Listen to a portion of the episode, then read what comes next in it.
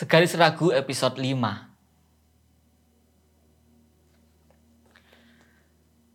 Siapa yang bisa menolak senja? Tenangnya menentramkan. Warna-warnanya teduh, bak sebuah wajah ayu dengan tetes-tetes wudhu yang masih menempel pada putihnya. Selembut kain rukuh yang dipakai untuk menghadap penciptanya. Senja selalu ditunggu setelah siang yang terik. Senja selalu ditunggu setelah hari dengan persoalan hidup yang pelik. Senja selalu saja dinanti seperti biasanya. Sore ini adalah sore yang dinanti-nanti para pengurus putri. Karena sore ini para pengurus akan mengaji di rumah Abah. Pengajian satu minggu sekali itu sudah rutin digelar di rumah Abah. Diikuti oleh para pengurus putra dan putri. Ketika ngaji, akan ada sekat pembatas antara pengurus putra dan pengurus putri dari papan tulis sederhana yang akan memisahkan mereka. Pengajian kali ini tampak tidak biasa oleh beberapa santri. Pasalnya, yang mengisi pengajian nanti adalah anak abah yang baru saja pulang dari Mesir untuk libur semester. Rashid Para pengurus putri sudah ramai membicarakan akan seperti apa ngajinya nanti. Dari beberapa candaan yang keluar, banyak sekali membicarakan ketampanan Gus Rashid. Bahkan dari mereka tidak segan-segan membayangkan bahwa sepulang ngaji akan diajak sholat berjamaah. Sore itu pun tiba. Beberapa pengurus sudah terduduk di ruang tengah rumah Abah Sebagian dari mereka terlihat baru saja datang. Mereka duduk melingkar, tepatnya setengah lingkaran. Sisi kanan dipenuhi pengurus putri, sedangkan sisi kiri sudah ramai beberapa pengurus putra. Para pengurus putri di baris depan terlihat tidak bisa menutupi perasaan mereka yang campur aduk. Ada yang beberapa kali harus mengelap keringat yang tiba-tiba muncul di dahi. Perempuan di pojok depan tidak pernah yakin dengan jilbabnya. Perempuan itu beberapa kali memperbaiki jilbabnya agar simetris. Sementara perempuan di sampingnya sedang asyik mencoret-coret sebuah kertas.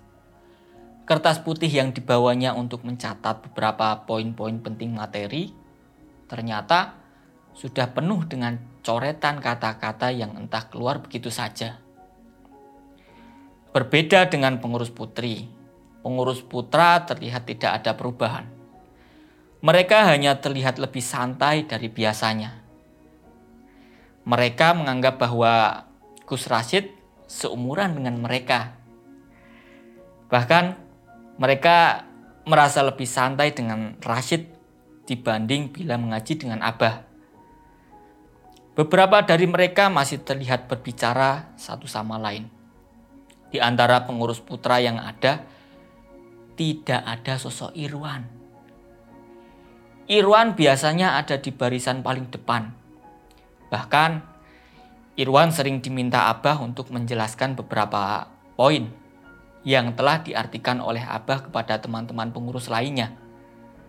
Hari ini Irwan meniadakan dirinya Entah perasaan apa yang sedang berkecamuk dalam dirinya.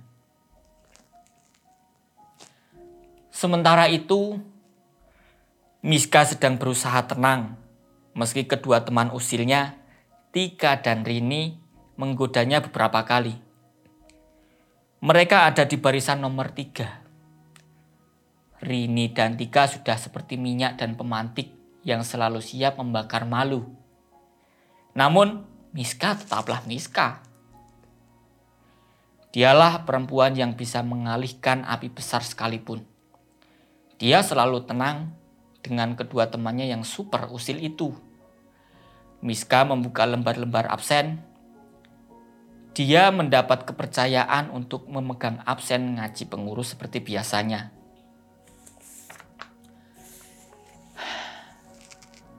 Suasana sudah hening beberapa pengurus sudah tidak bersuara. kursi yang biasa dipakai Abah masih saja kosong. Rashid belum nampak. Dari lorong arah kamar Rashid, terdengar sebuah pintu terbuka. Semua pengurus tampak bersiap-siap. Semua pengurus terlihat diam. Beberapa saling berpandangan, memberi kode untuk memulai berdoa bersama. Setelah canggung satu sama lain, akhirnya seolah ada aba-aba untuk mereka memulai berdoa bersama dengan cukup kompak.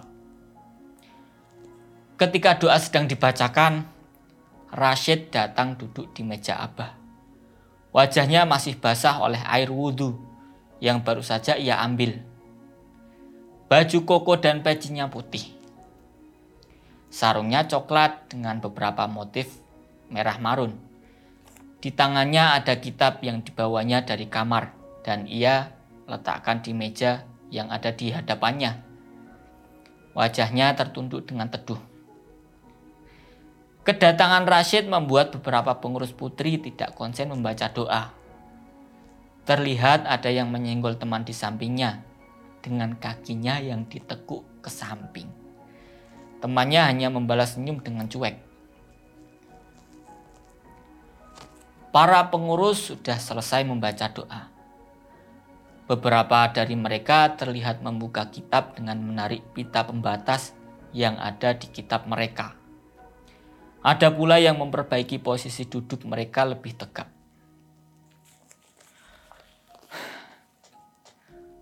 Assalamualaikum warahmatullahi wabarakatuh.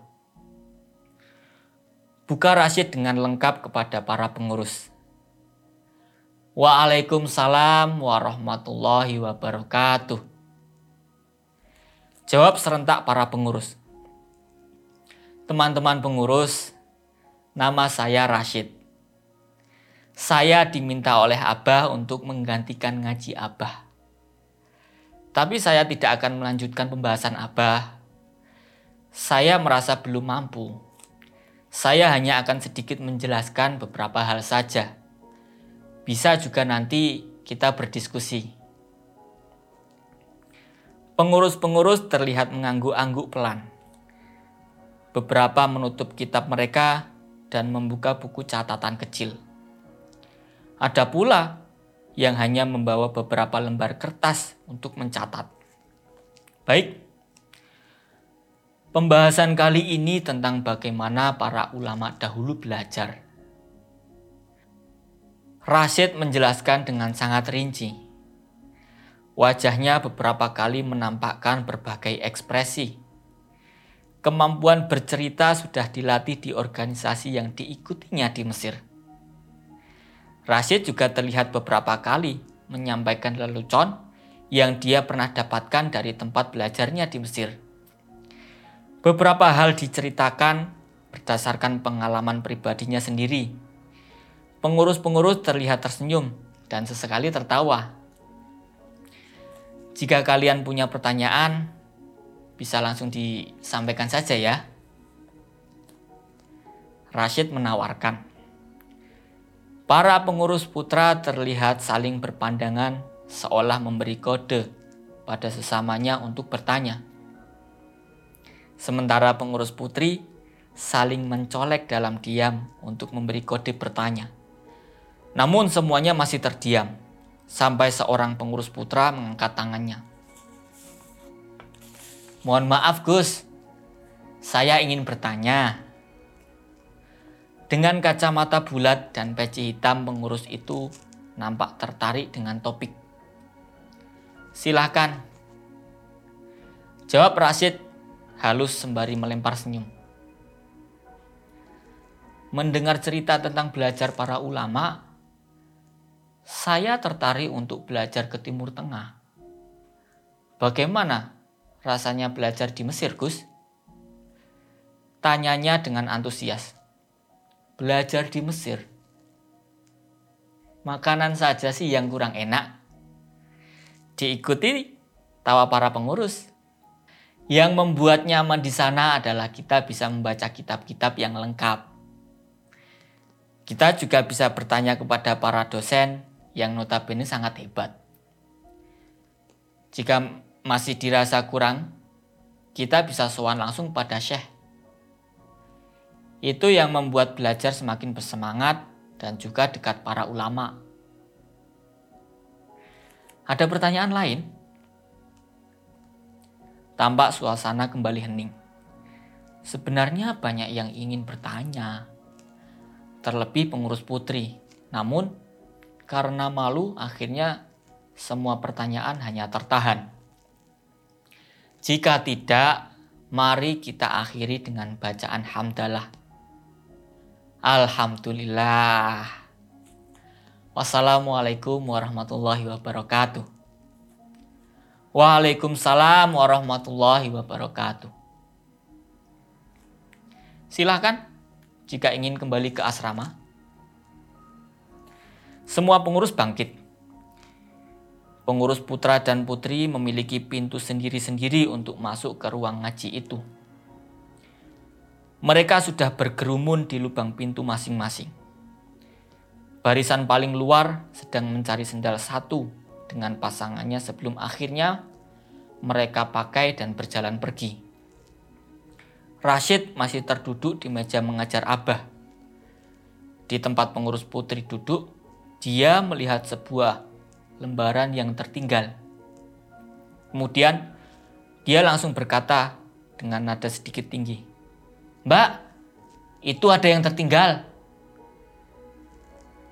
Pengurus-pengurus putri yang sedang di pintu menoleh semua. Melihat benda yang tertinggal, ternyata sebuah absen. Absen, absen. Absen tertinggal tuh. Saud seorang pengurus putri kepada pengurus lain. Dari kerumunan di lubang pintu, masuk seorang perempuan yang memang bertugas memegang absen, Miska.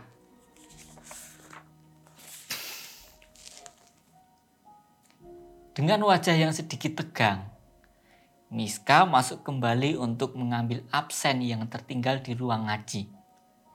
Absen tersebut tepat lurus sejajar dengan posisi duduk Rashid. Miska dengan perlahan mendekati absen dengan menunduk. Ketika dia meraih absennya, Miska angkat wajahnya untuk memberikan penghormatan kepada Rashid. Saat itu pula, wajah Rashid yang sedari tadi menulis sesuatu di kitabnya terangkat. Pandangan mereka bertemu Sepersekian detik sebuah pandangan memberikan Rashid akan ingatan pada foto yang ada di mushaf di kamarnya. Rashid ingin menanyakan soal mushaf. Mulutnya terasa berat. Di hatinya ada segaris ragu. Apakah benar ini perempuan pada foto itu? Hatinya merasa yakin, namun logikanya enggan untuk berasumsi. Miska hanya bisa salah tingkah di depan Gusnya ini. Wajahnya memerah habis, apalagi Miska melihat wajah Rashid terlihat memiliki rasa penasaran dengannya. Ada sedikit keinginan untuk menyampaikan perihal Al-Quran. Namun apalah daya, salah tingkah dan rasa malunya sudah tumbuh lebih dulu dari keberaniannya. Akhirnya, Miska hanya bisa mengangguk dan kemudian berpaling menuju pintu yang terlihat sudah sedikit lengang pengurus yang hendak pulang. Rashid hanya bisa membalas dengan anggukan balik serta melempar senyum kepada Miska. Miska sudah berada di luar pintu yang terbuka. Kala dia kemudian berbalik untuk kedua kalinya untuk memakai sendal. Saat itu pula tidak ada kata yang bisa keluar dari dalam mulut keduanya. Semua tertahan berdesakan dan tak bisa berontak. Sampai akhirnya Miska beranjak pergi dengan pengurus lainnya dan menghilang pada blok-blok pesantren. Rashid hanya bisa menahan keberaniannya. Entah kenapa, dirinya tak bisa berucap. Ada sesuatu yang mengganjal dalam dirinya Rashid menarik bibirnya ke dalam dan menahannya dengan gigitan. Kemudian Rashid beranjak menuju kamarnya. Penyesalan masih menggantung dalam dirinya. Ia baringkan tubuhnya di atas kasur. Matanya melirik ke arah rak buku dan kitabnya. Di antara sela-sela kitabnya ada warna yang mencolok, yaitu dari mushaf warna merah hati. Sementara itu, Miska melangkah dengan gamang.